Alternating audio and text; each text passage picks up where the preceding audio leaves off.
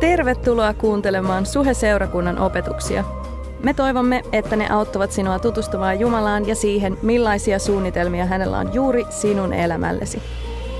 Muistathan, että olet aina tervetullut sunnuntai-tilaisuuksiimme. Lisätietoa Suhesta ja Suhen sunnuntaista löydät osoitteesta www.suhe.net. Kiitos. Erittäin huikea esittelyvideo. Kiitos Pietu tuota, saunan takana tava, tavataan sitten.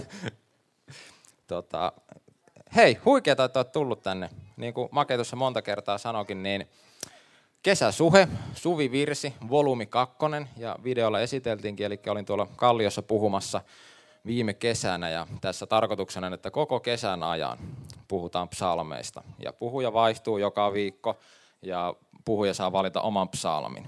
Ja tämä aloitettiin Kalliossa viime vuonna. Ja se meni koko kesän läpi ja nyt tänä kesänä se aloitettiin viime viikolla Kalliossa ja nyt tällä viikolla se aloitetaan meillä. Ja kuten Make sanoi, niin se myös lopetetaan tänään meillä. Eli tässä on tämmöinen pieni haaste ja tämmöinen pieni paine, että pitäisi niinku yhden lyhyen saaran aikana käydä koko tämä kesän kirjo läpi psalmeista. Ja tuota, no joku saattaa ajatellakin, että nyt tämä kaveri puhuu kaikista 150 psalmista, mutta se ei, se ei tule pitää paikkaansa. Mä oon yksinkertainen mies, niin mä otin lyhyen psalmin. Mutta tota, kerron lyhyesti itsestäni, eli mä oon tosiaan Antti Kaikkonen ja mä oon ollut tässä seurakunnassa mukana seitsemän vuotta, melkein sama ajan kuin on Helsingissä asunut ja löysin nykyisen vaimoni täältä Kallion kampukselta, eli me ollaan tämmöinen suhepari ja tota, tutustuttiin alettiin seurustelemaan hyvin pian. Sen jälkeen ja alettiin palvelemaan ja me ollaan tunnettu koko ajan tämä seurakuntakodiksi ja siksi me ollaan edelleen täällä nyt ollaan oltu tässä ydinporukassa Tikkurilassa mukana ja tämä on kyllä ollut upeata. Haasteita on ollut, voittoja on ollut, mutta tota, päivääkään vaihtaisi, mitä tässä mukana on saanut olla. Ja tuota, mulla on tämmöinen, jotkut puhuu pyhästä kolminaisuudesta, minulla on pyhä, neljä, siihen kuuluu perhe, seurakunta, tuota, työ ja mikä sitä nyt tuu, perhe, seurakunta, työ ja harrastukset, urheilu tähän, tähän mun elämä perustuu ja voin kyllä makea samaistua tähän sun kesätunnelmiin, kun kaksi kuukautta katsotaan urheilua. Sä unohdit koripallon mainita. Come on, come on. Kori, koripalloa mahtuu vielä myös kesä. Kyllä. Mutta tuota, upeata, että täällä ja lähdetään tuota, nyt käymään psalmeja läpi. Ja ennen kuin mennään sanaan sen pidemmittä puhetta, niin rukoillaan ihan aluksi. Kiitos taivaassa tästä päivästä. Kiitos, että sä oot täällä. Sua ei tarvitse kutsua tänne erikseen, vaan sä asut meissä. Ja kiitos jokaisesta kuulijasta, kuka on tänään tänne tullut. Ja anna mulle viisautta puhua sun sanoja. Ja olkoon ne sun sanoja, eikä mun sanoja. Ja kiitos, että kesähelteet saapuu vielä tänne. Ja kiitos tästä menneestä kevästä ja kesästä, mikä nyt aloitetaan ja lopetetaan. Ja siuna myös tämä meidän kesätauko sun nimessäsi. Aamen. Tuota, mun aihe on tänään luota prosessiin. Ja mä oon naimisissa, mulla on kaksi lasta ja naimisissa olossa ö, hienoa on se, että vaimolta tulee aina hyviä ohjeita, eikö vain? Miehet voi nostaa kädeä vaikka sanoa, että juuri näin. Tuota, eilen aamuyöllä me oltiin vielä hereillä ja vaimo sitten kysyi, että mistä sä tuutkaan puhua, että mikä tämä sun pääpointti on ja, ja mikä sun otsikko. Ja sitten mä aloin siinä avaamaan, että mistä mä tuun puhumaan ja kerron, että mun aihe on luota prosessiin ja kerron siitä vähän niin kuin taustatarinaa. Sitten Sanni vaimo sanoi, että tota, mun mielestä se aihe ja otsikko on kyllä huono. Sitten mä, että yes, että edellisenä yönä tämmöinen niin kiva pieni korjaus, mutta tota, mä en vaihtanut otsikkoa, se on luota prosessiin ja mä tuun nyt luottamaan tässäkin prosessiin, että tämä otsikko tulee olemaan hyvä. Ja tuota, mutta mennään, mennään tuota eteenpäin. Eli psalmi kolmonen. Voitte avata raamatun tai ottaa kännykän, ladata sieltä raamattu-sovellukseen ja, ja tuota, avata psalmi kolmosen. Tuota, tämä luota prosessiin, se on tämmöinen sanonta mun elämässä ja mun kaveripiirissä. Mitä mä sillä tarkoitan, niin – prosessi minulle ja mun kaveripiirille on tämmöinen tilanne elämässä, elämän jakso tai joku tämmöinen vaihe elämässä, mikä on haastava. Se on ahdistava tai jännittävä, se on pelottava. Joku tämmöinen vaihe elämässä, missä sut laitetaan pienen tämmöisen paineen alle. Sä et oikein tiedä, mitä sä teet. Se voi olla ö, ongelmia parisuhteessa, avioeropaperit on vetämässä tai lapset huutaa ja itkee eikä tottele. Et pääse koulupaikkaan, mihin olet hakenut monta vuotta. Sulla on hankala esimies, sua koulu kiusataan, työpaikalla kiusataan, kolaroit auton, mikä tahansa. Ja mä uskon, että täällä jokainen on elämässä aikana kokenut jonkun tämmöisen hankalan elämän tilanteen. Ja niin monta kuin meitä täällä on ja niin monta kuin ihmistä maailmassa on, niin niin monta erilaista hankalaa elämäntilannetta on olemassa. Ja mä tuun tänään puhumaan siitä, että miten me voidaan näissä hankalissa elämäntilanteissa käyttäytyä ja päästä niistä yli. Ja tuota, niissähän ei ole ikinä hauskaa olla. Ja muun muassa tämä, mä en ole hirveän paljon puhunut, ja silloin kun Make pyysi tänne puhumaan, mä tietenkin sanoin, että totta kai mä tuun puhumaan, ja sitten nyt pari päivää ennen, niin se ei enää tuntunutkaan niin mukavalta, mukavalta tuota päätökseltä, mutta siihen vaan täytyy luottaa siihen matkaan, minkä mä valitsen kulkee ja kulkea se loppuun asti. Mutta tota, sehän ei ole, hankalat, elämä, hankalat elämäntilat, ne ei ikinä mukavia, niin kuin nimestä voi päätellä. Ja tota, mä itse käyttänyt monesti sillä että mä haluaisin paeta siitä ja unohtaa sen koko tilanteen, jättää sen vaan. Ja mä mietin semmoista, mikä voisi olla semmoinen kuvaileva esimerkki, niin tuli mieleen vanhat pöytäkoneet. Mä muistan, kun tuossa 90-luvun ja 2000-luvun taitteessa, se oli, eikö se ole enemmän tuossa 90-luvun alkua, meille hankittiin vanha kunnon semmoinen pöytäkone, iso kuin mikä, painava kuin mikä, Pentium 95. Todella kova. Se oli siihen aikaan, kun oli naapuruston nopein kone. Ja tuota, sitten kun se meni vanhaksi ja me vaan pelattiin sillä jotain, tehtiin peintillä jotain hienoja piirruksia ja tuota, sitten kun se alkoi menee vanhaksi, niin se menee jumiin tosi nopeasti.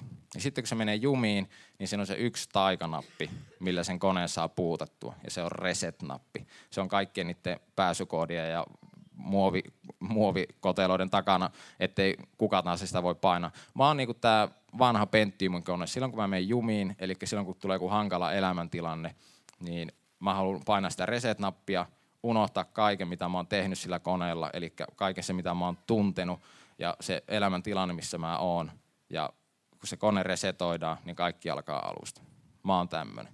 Ja teillä jokaisella varmasti on erilaisia tapoja käsitellä hankalia elämäntilanteita. Mutta käydään nyt psalmi kolmosta läpi. Eli voit nyt viimeistään avata. Eli katsotaan, miten David käsittelee hankalia tilanteita. Psalmi kolmonen varmasti tulee myös tuonne screenille, jos sulla ei raamattu mukana. Noin. Mulla on vähän eri käännös, älä häirinyt siitä, vaikka luen eriä mitä tuolla on. Kuten huomaatte, lyhyt psalmi. Mä oon yksinkertainen mies, pidetään hommat yksinkertaisena ja lyhyenä. Ja help, helpompi myös muistaa. Tämä ehkä jää paremmin mieleen. Psalmi kolme. Davidin psalmi hänen paetessaan poikansa Absalomia. Herra, kuinka paljon minulla onkaan ahdistajia. Monet nousevat minua vastaan. Monet sanovat minusta, ei ole hänellä pelastusta Jumalassa. Mutta sinä, Herra, olet minun suojakilpeni. Sinä olet minun kunniani, sinä nostat minun pääni pystyyn. Ääneen minä huudan Herraa, ja hän vastaa minulle pyhältä vuoreltaan. Minä käyn levolle ja nukun. Minä herään, sillä Herra tukee minua. En pelkää kymmentuhantista kansanjoukkoa, joka asettuu minua piirittämään. Nouse, Herra. Pelasta minut, Jumalani. Sinä lyöt kaikkia vihollisiani poskelle. Sinä murskaat jumalattomien hampaat. Herrassa on pelastus. Sinun siunauksesi on kansasi yllä. Davidin tarina on varmasti kaikille teille tuttu. Te olette kuullut pyhäkoulussa, te olette kuullut, kuullut sitä koulussa, yläasteella, lukiossa, missä tahansa. David ja Koljat, se, se on varmasti kaikille jäänyt mieleen. Mutta tota, käydään nyt tämmöinen pikakelaus, kuka tämä David nyt olikaan. Hän oli paimenpoika, kaitsi lampaita ja Saul oli hänen nuoruutensa aikana kuninkaana. Ja Saul ei totellut Jumalan käskyjä sota-aikoina ja Jumala sitten päätti, että Saul ei enää ei voi olla kuninkaana. David voidellaan kuninkaaksi, mutta Saul jatkaa kuitenkin kuninkana oloa Davidin ollessa voideltu kuningas. Ja tuota, aika etenee ja filistialainen Goliat haastaa kaksin taisteluun Israelin miehiä. Ja kuka muukaan kuin David uskaltaa häntä vastaan taisteluun, päihittää Goliatin ja tämän taistelun kunniaksi David korotetaan sotapäälliköksi, eli todella korkean asemaan tässä Saulin hovissa. Ja David pääsee myös soittamaan kantelea tänne Saulin hoviin ja toimii tämmöisenä palvelijana Saulille. Davidin suosio kasvaa koko ajan ja kansa alkaa hurraamaan, että David tappoi 10 000 miestä, kun Saul tappoi tuhat miestä. Ja Saul ei tykkää tästä, vaan hän haluaa surmata Davidin. Ja David lähtee pakoon ja on erämaassa vuosia ja alkaa siellä saamaan omaa tukijoukkoa ja ihmiset alkaa seuraan Davidia. No, Saul kuolee ja David nousee Juudan kuninkaaksi ja hän myöhemmin nousee koko tämän Israelin kuninkaaksi. Ja pikakelauksella jälleen niin Davidin poika Absalom nousee omaa isänsä vastaan, eli tätä Israelin keskushallintoa vastaan ja suistaa Davidin vallasta. Ja nyt ollaan tässä tilanteessa, että Absalom ajaa omaa isänsä Davidia takaa erämaassa ja yrittää surmata Davidin. David on paljon jaloin raamatun mukaan lähtenyt mukaan, eikö siis karkuun pääpainoksissa itkien pois Israelista, pois siitä kuninkaan hovista, mihin hän on aikoinaan korotettu. Ja tuota, tämä on, tämä on mun mielestä upea psalmi, David on tässä prosessissa. David on tässä hankalassa elämäntilanteessa.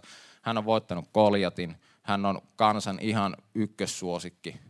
Nyt ei, koitin miettiä jotain Sipilää tai jotain muuta. Ka- kaikki Suomen miehet, miehet ja naiset, ketkä on tämmöisen korkeassa asemassa, ne jakaa valtavasti mielipiteitä, mutta että David oli kansan suosiossa ja nyt hän ajetaan takaa.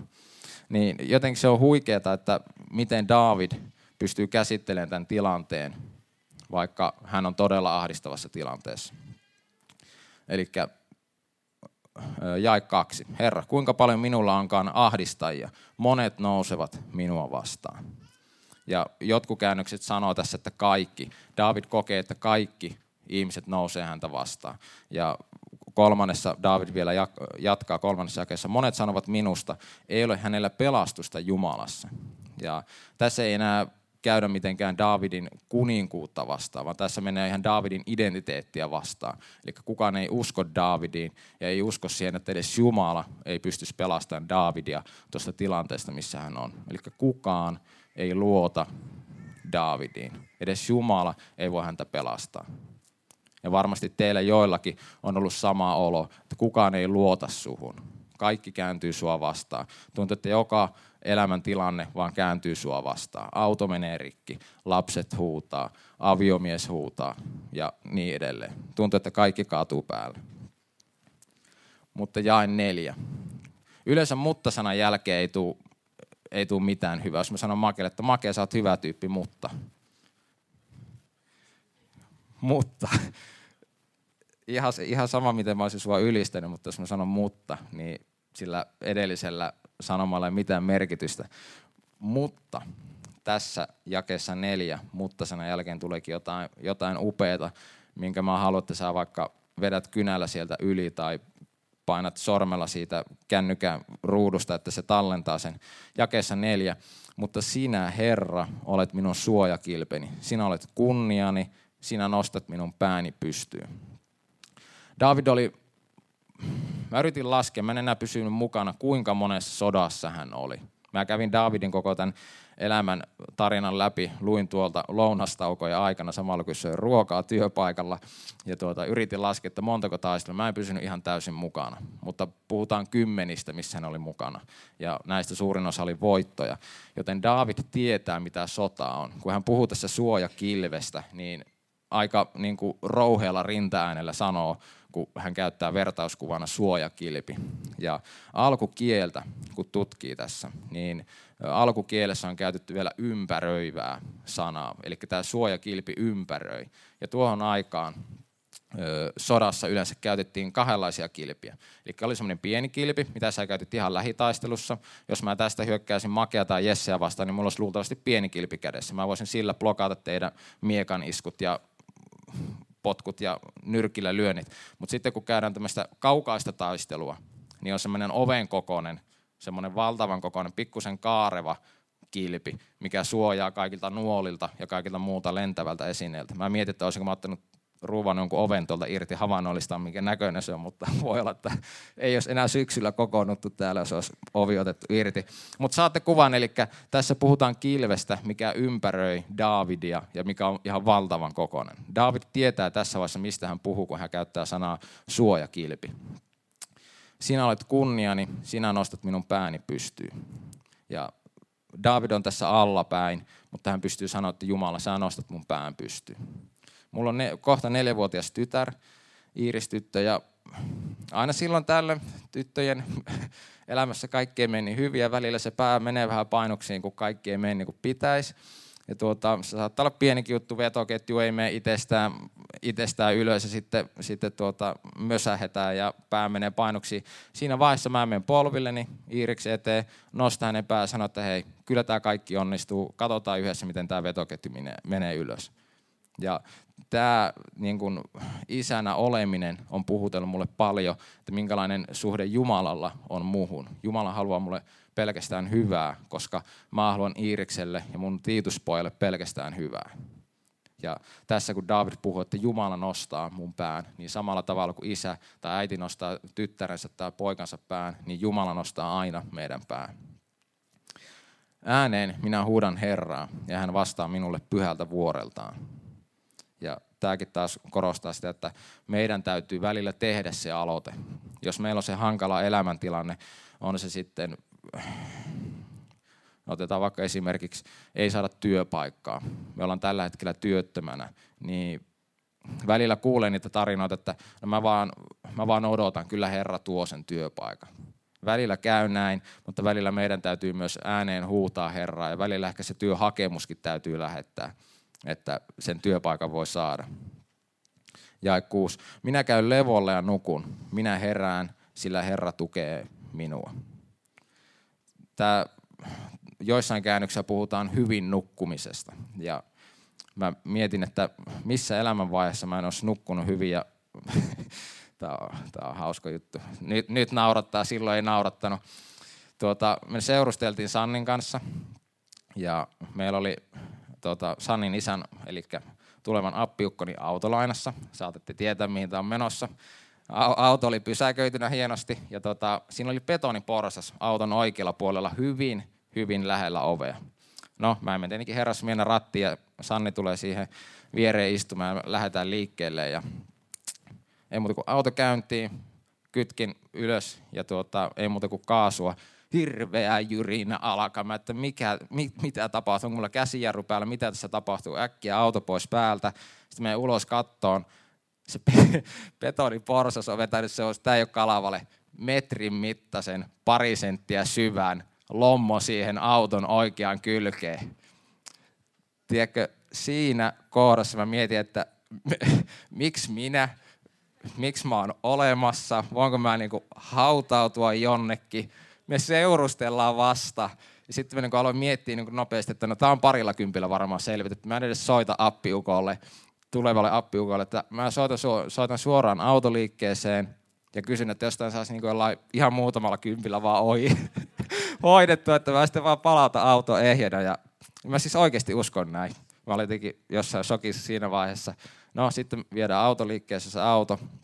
Ja tuota, mä olin etukäteen soittanut että, ja selvittänyt tilanteen, että tämmöinen ja tämmöinen lomma. Ja se mies vähän mietti, että no joo, ei ehkä ihan niin kympellä pärjätä, mutta tuo tänne niin katsotaan. Ja mä sitten vien sen auton sinne ja mies alkaa nauramaan ihan vallattomasti, ei poika tästä kympeillä selvitä. Ja kyse oli satasista, ellei tuota nelinumerosta summista, ja mä sitten vaan mietin, että ei ole totta, että mitä mä nyt teen. Ja siinä ei auta kun nöyrästi soittaa vaan tulevalle appiukolle, ja sanoi, että moro Matti, että mites, mites menee, että, että tota, kiva kun lainasit autoa ja tota, et varmaan enää lainaakaan, että onko vakuutukset kunnossa. Ja, mutta tota, tilanne kääntyi sitten hyvin, vakuutukset oli kunnossa, mulle ei edes tullut hirveästi maksettavaa siitä, mutta tota, auton kylky meni uusiksi, siitä tuli paremman näköinen, siinä samalla vaihdettiin pikkusen sitä tota, peräpuskuriakin, mikä oli aikaisemmin ottanut osumaan.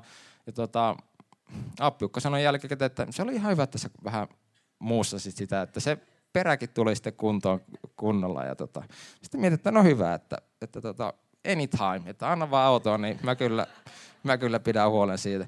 Mutta sinä yönä, kun se tapahtui, ja mä kuulin sen, sen että, että ei ole kyse kympeistä. Mä, mä en samana, samana päivänä soittanut, vasta seuraavana päivänä. Sinä yönä mä en nukkunut hyvin. Mua, vaan sanoin, että pikkusen ahisti. Ja tuota, mutta tässä David hienosti pystyy sanoa, että, että tuota, minä käyn levolle ja nukun, minä herään, sillä Herra tukee minua. Silloin mä en oikein tuntenut Herran tukea, mutta saatte ajatuksesta kiinni. Silloin kun me pystytään luottamaan Herraan ja siihen, että Herra on meidän kanssa, Herra on meidän suoja kilpemme, niin me pystytään nukkumaan yömme hyvit, hyvin, vaikka elämäntilanne olisi mikä. Jae seitsemän. En pelkää kymmentuhantista kansanjoukkoa, joka asettuu minua piirittämään. Voitte kuvitella koko Hartwall-areena, mitä sinne mahtuu, 13, ehkä 14 000. Semmoinen määrä ihmisiä sua vastaan. Ja sä pystyisit sanomaan, että mä en pelkää yhtään. Vaikka kaikki kävisi sua vastaan, huutaisi syytöksiä eikä uskoisi sua, niin sä voisit sanoa, että mä en pelkää. Nouse Herra, pelasta minut Jumalani. Sinä lyöt kaikkia vihollisiani poskelle. Sinä murskaat jumalattomien hampaat. Herrassa on pelastus. Tässä, tässä tämä kohta tarkoittaa sitä, että David haluaa oikeutta ihmisille, ketkä tekee häntä kohtaan väärin. Ja ihan yhtä lailla me ei tietenkään toivota pahaa kenellekään, mutta me voidaan olla varmoja siitä, että, että Jumala tulee hoitamaan asiat siten, että vanha sanonta paha saa palkkansa, mutta että meidän ei tarvi huolehtia sitä, että jos meitä vastaan toimitaan väärin, että meidän täytyy alkaa jakamaan oikeutta. Se ei ole meidän tehtävä. Meidän tehtävä on rakastaa ja rakastaa ja rakastaa. Jumala kyllä huolehtii sitten kaiken lopu. David on tässä prosessissa ja me ollaan käyty nyt tämä luku läpi ja huomattu, miten David pystyy kovassakin paikassa kääntämään tuo ajatuksensa siten, että hän pystyy luottamaan Jumalaan. Ja ongelma, ongelma yleensä on se, että miten me käsitellään nämä tilanteet. Miten me eletään siinä hetkessä ja miten me päästään siitä yli. Koska monet, monet viisaat on sanonut sitä, että mikään ei ole niin varmaa kuin epävarmuus. Ja mä oon sen huomannut nyt viime aikoina, että elämä ei pysty suunnittelemaan mitenkään. Vaikka kuinka hyvin yrittäisi laittaa elämää järjestykseen, niin haastavia elämäntilanteita tulee aina.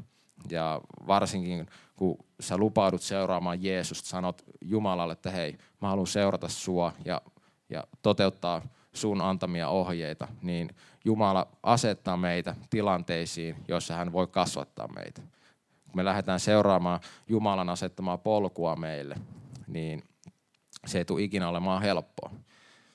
Ja tuli tuosta Jumalan polusta mieleen vaimon ehdottama otsikko.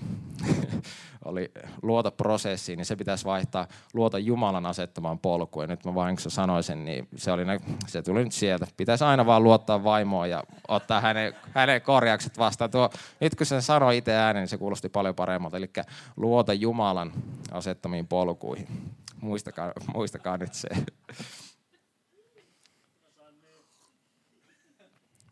Sanni on paras.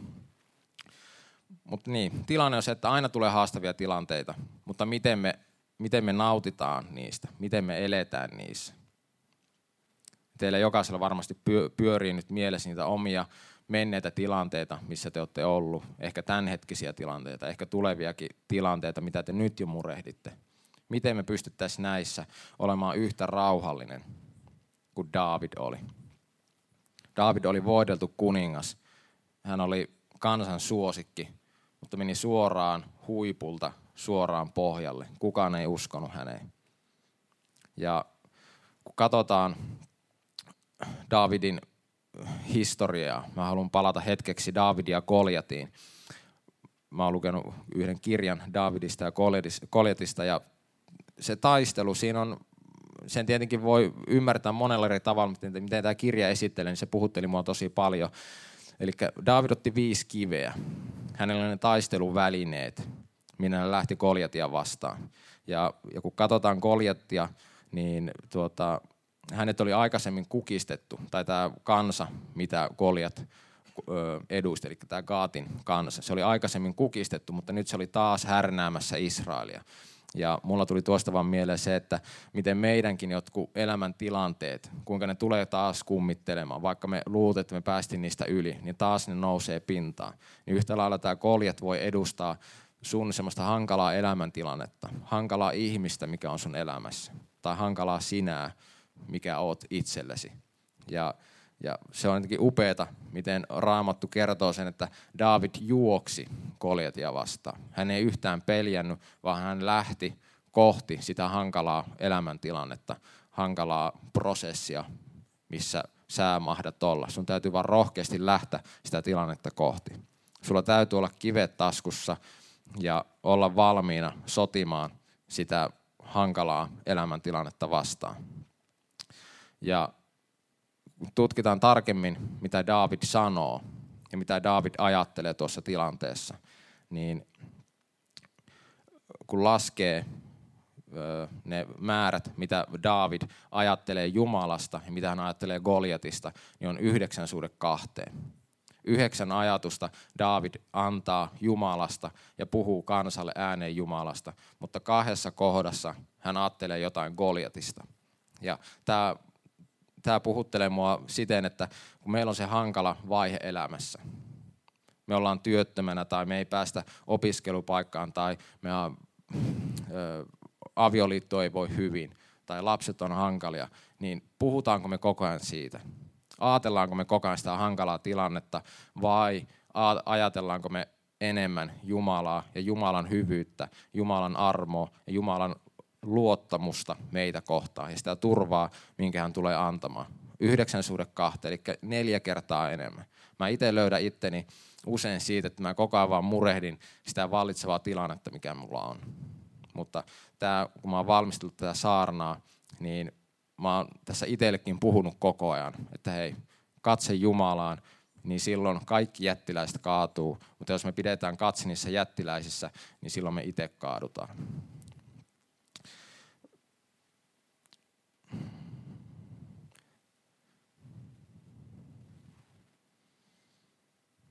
Bändi voisi tulla lavalle. Jumala ei kuollut turhaan meidän takia.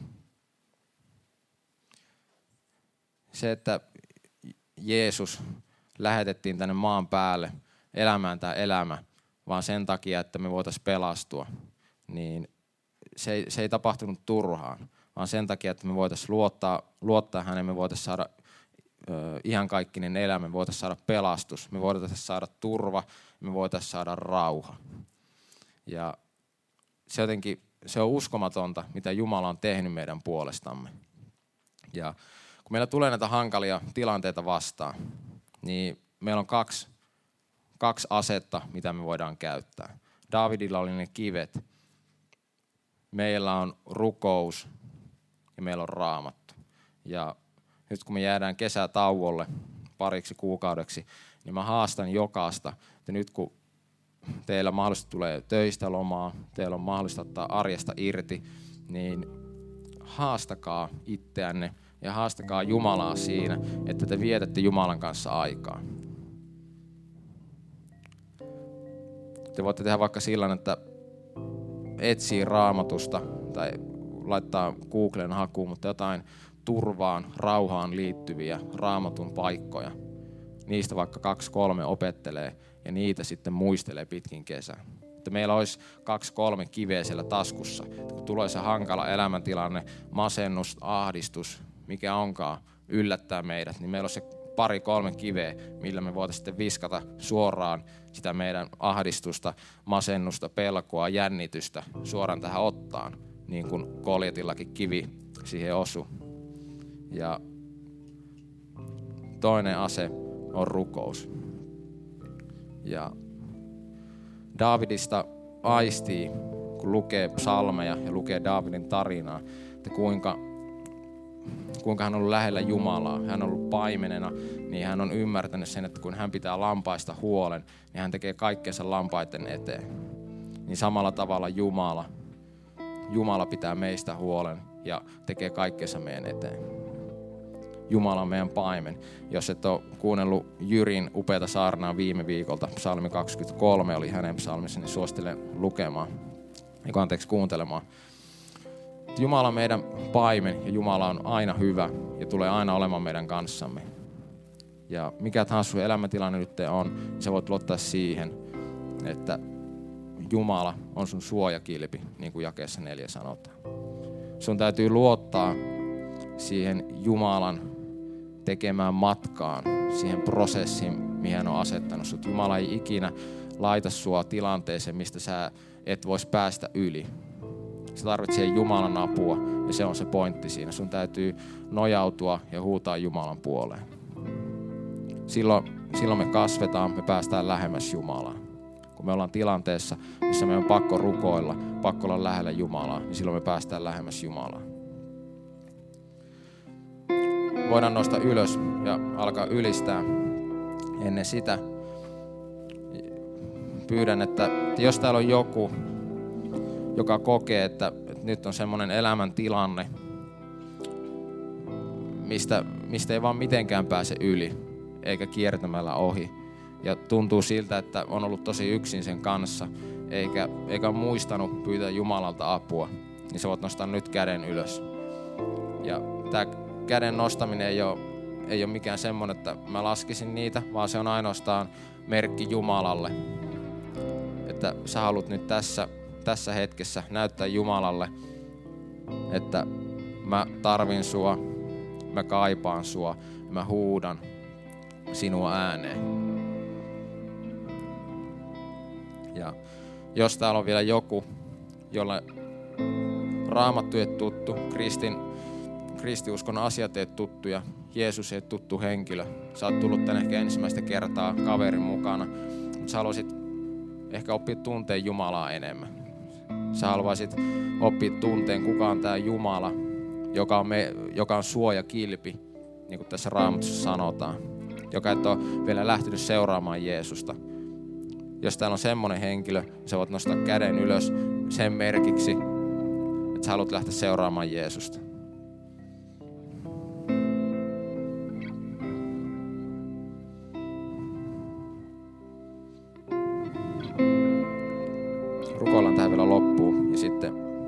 jatketaan ylistyksellä. Kiitos taivaan Isä siitä, että sä oot hyvä ja sä tuut aina olemaan meidän kanssamme. Kiitos siitä, että sä oot koko ajan meidän vierellä ja sä et tuu jättämään meitä tilanteesta huolimatta, mikä meidän elämässä on tällä hetkellä. Kiitos, että sä vahvistat meitä, sanat meille viisautta ja sä oot valona meidän polullamme, että me nähdään mihin astua. Kiitos, sä oot kuollut meidän puolestamme, että me voitais päästä taivaaseen sun luokse. Kiitos, että kaikki on armoa. Kiitos siitä, että meidän ei tarvitse yrittää tai tehdä mitään pakosta, vaan pelkästään armosta. Siunaa meidän kesä ja siunaa tämä loppupäivä. Aamen. Kiitos, että kuuntelit. Ota rohkeasti yhteyttä, jos haluat tietää lisää suhesta tai siitä, kuka Jumala on. Löydät meidät Facebookista, Instagramista ja Twitteristä nimellä Suheseurakunta. Meistä olisi myös mahtavaa kuulla, miten Jumala on koskettanut sinua näiden opetusten kautta. Voit lähettää meille tarinasi osoitteeseen seurakunta.suhe.net. Jos haluat olla mukana tukemassa työtämme taloudellisesti, löydät ohjeet kotisivuiltamme www.suhe.net.